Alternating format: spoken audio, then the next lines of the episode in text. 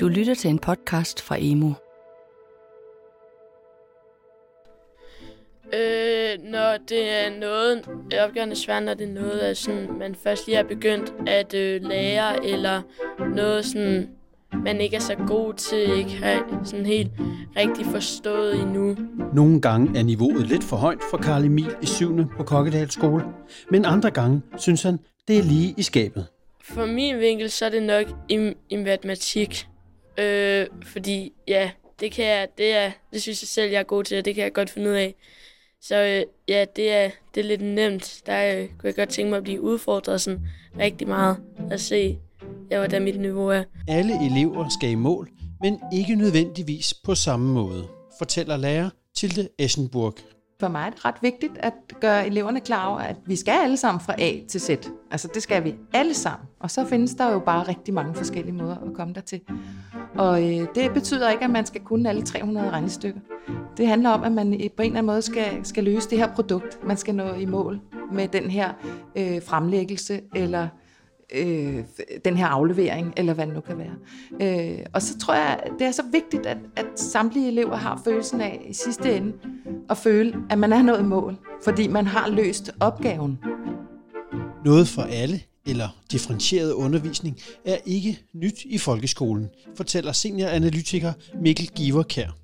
Jamen, intentionen med undervisningsdifferentiering var jo, at, at, at det skulle øh, være en didaktisk platform til at skabe øh, en opmærksomhed på alle elever og skabe en opmærksomhed på, at øh, eleverne har forskellige behov og har forskellige potentialer, men også at de har øh, behov for at lære på forskellige måder. De har behov for at blive nogle gange også mødt af med forskellige materialer og forskellige tilgange til en bestemt opgave eller et bestemt mål i undervisningen. Du lytter til et afsnit af podcastserien om evaluering af folkeskolereformen. Denne gang skal det handle om undervisningsdifferentiering. Den differentierede undervisning bygger på en tanke om, at folkeskolen er for alle, og i folkeskolereformen fra 2014 kobler man undervisningsdifferentiering med læringsmål. Senioranalytiker hos VIVE, det Nationale Forsknings- og Analysecenter for Velfærd, Mikkel Giver Kær, har bidraget til VIVEs evaluering af folkeskolereformen og forklarer her undervisningsdifferentiering i folkeskolereformen. Helt overordnet er undervisningsdifferentiering et princip og et slags ideal for undervisning. Jeg tænker, at øh, undervisningsdifferentiering skal forstås som et bærende didaktisk fundament for undervisningen i, i klassen og, og dermed også i folkeskolen. Og det vil sige, at undervisningen skal møde eleverne der, hvor de er. Og det gælder uanset elevernes faglige niveau. Og det vil også sige, at underviseren skal tilrettelægge og udføre en undervisning, så den udfordrer og motiverer alle elever. Og dermed også, at alle eleverne udfører, eller udnytter deres potentiale. Og man kan så sige, hvad siger reformen så om undervisningsdifferentiering? Ja, hverken generelt eller heller ikke i reformen er der en konkret formel, en slags IKEA-vejledning til, hvordan undervisningsdifferentiering bedst skal praktiseres. Jeg tænker ikke, at undervisningsdifferentiering skal forstås som et selvstændigt reformelement, som for eksempel øh, bevægelse eller øh, åben skole. Men selvom reformen ikke sådan tydelig retningsangiver en bestemt måde at undervise på, så bliver der lagt vægt på, at særligt brugen af mål er et vigtigt redskab til at differentiere undervisningen.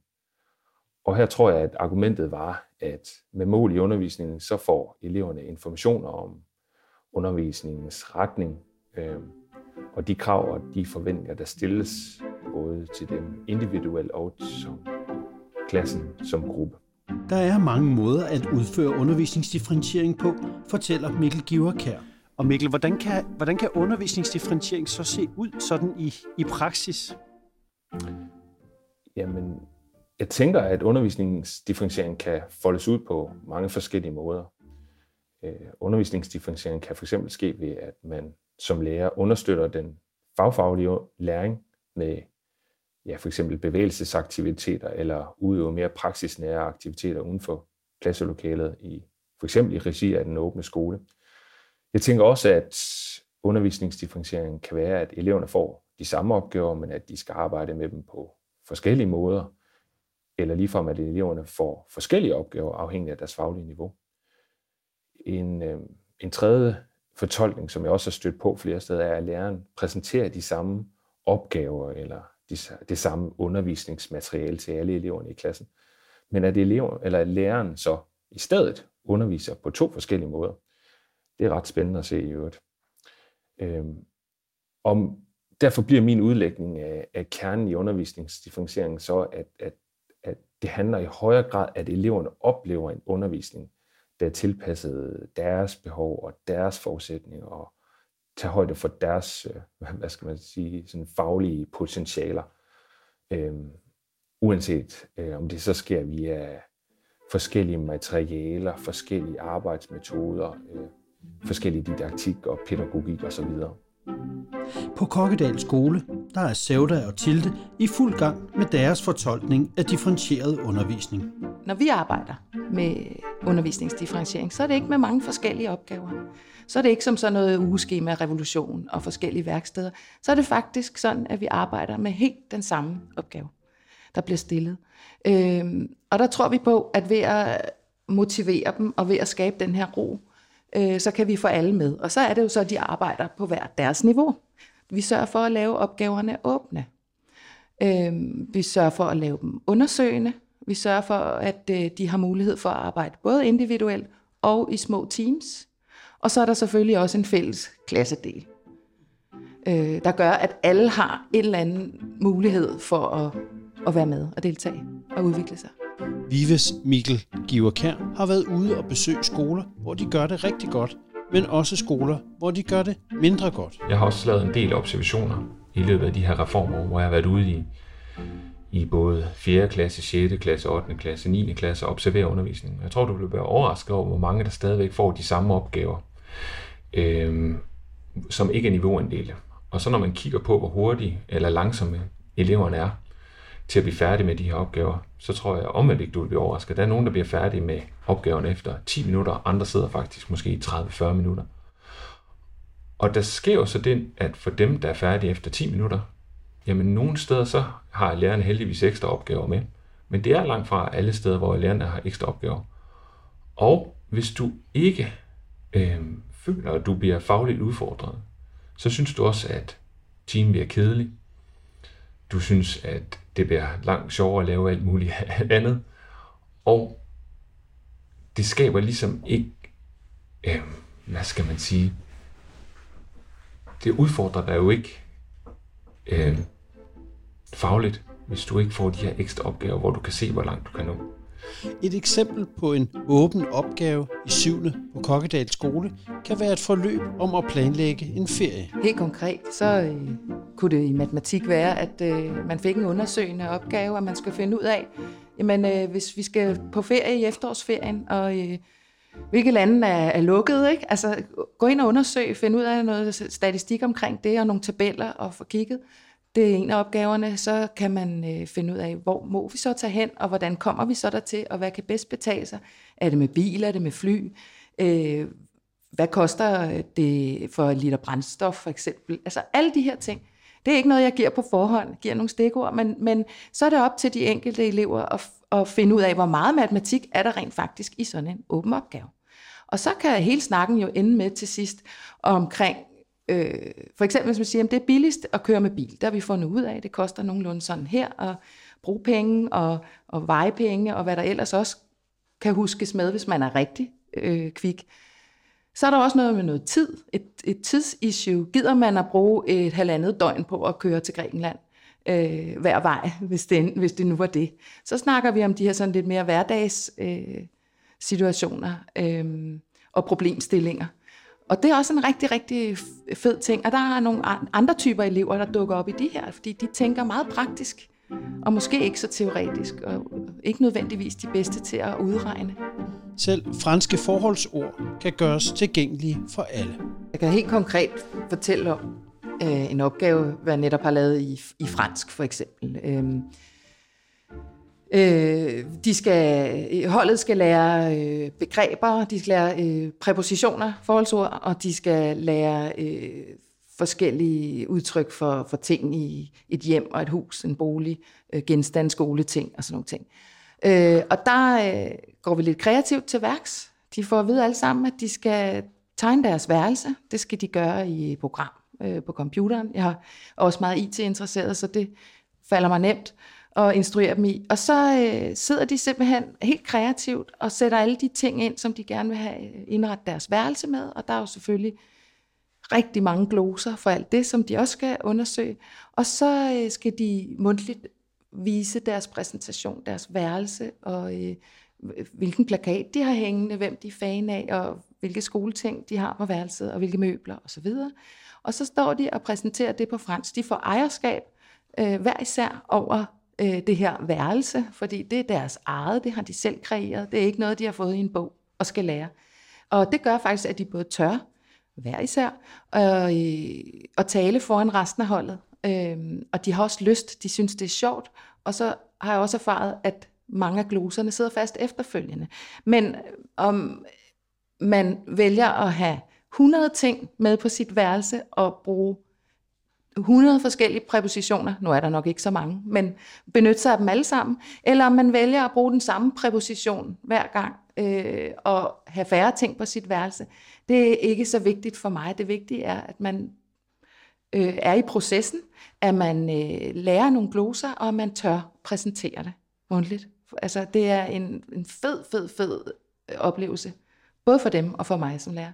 Altså, det er et eksempel på, hvordan man helt præcis med samme type stillede opgave kan øh, inkludere dem alle sammen, og kan sørge for, at de når det mål, når de gloser, de skal. To af Sevda og Tildes elever. Jeg hedder Kata. Og jeg hedder Karl Emil.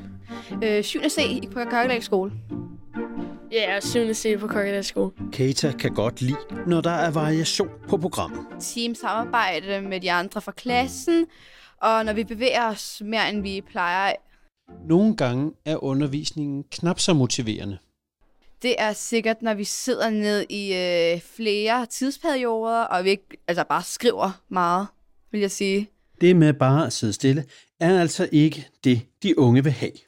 Øh, når man bare sidder stille på sin plads, og bare sidder foran en computer eller et hæfte, eller bare sådan laver grammatik i lang tid, når det er noget, man laver sådan i lang tid, så kan det godt begynde at blive noget kedeligt.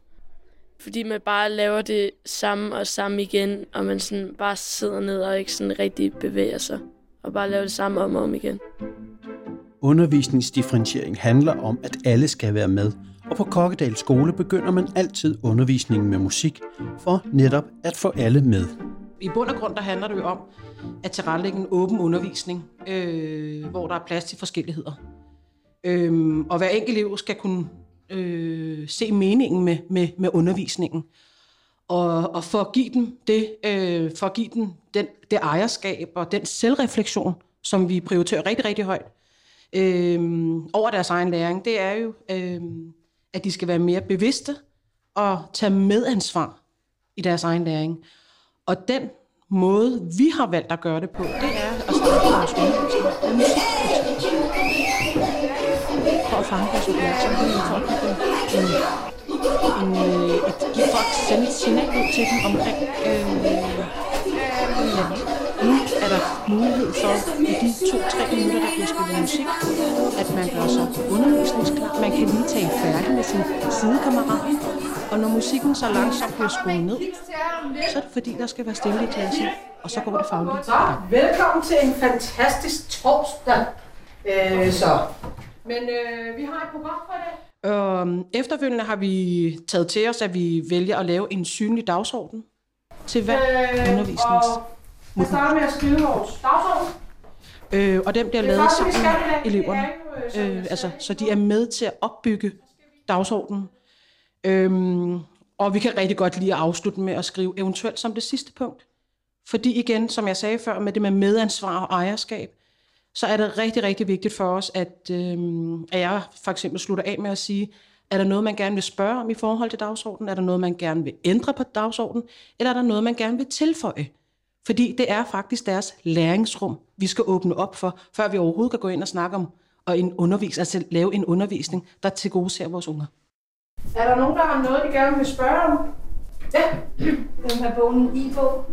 det er ikke en e-bog. Det er faktisk en, en rigtig fysisk bog.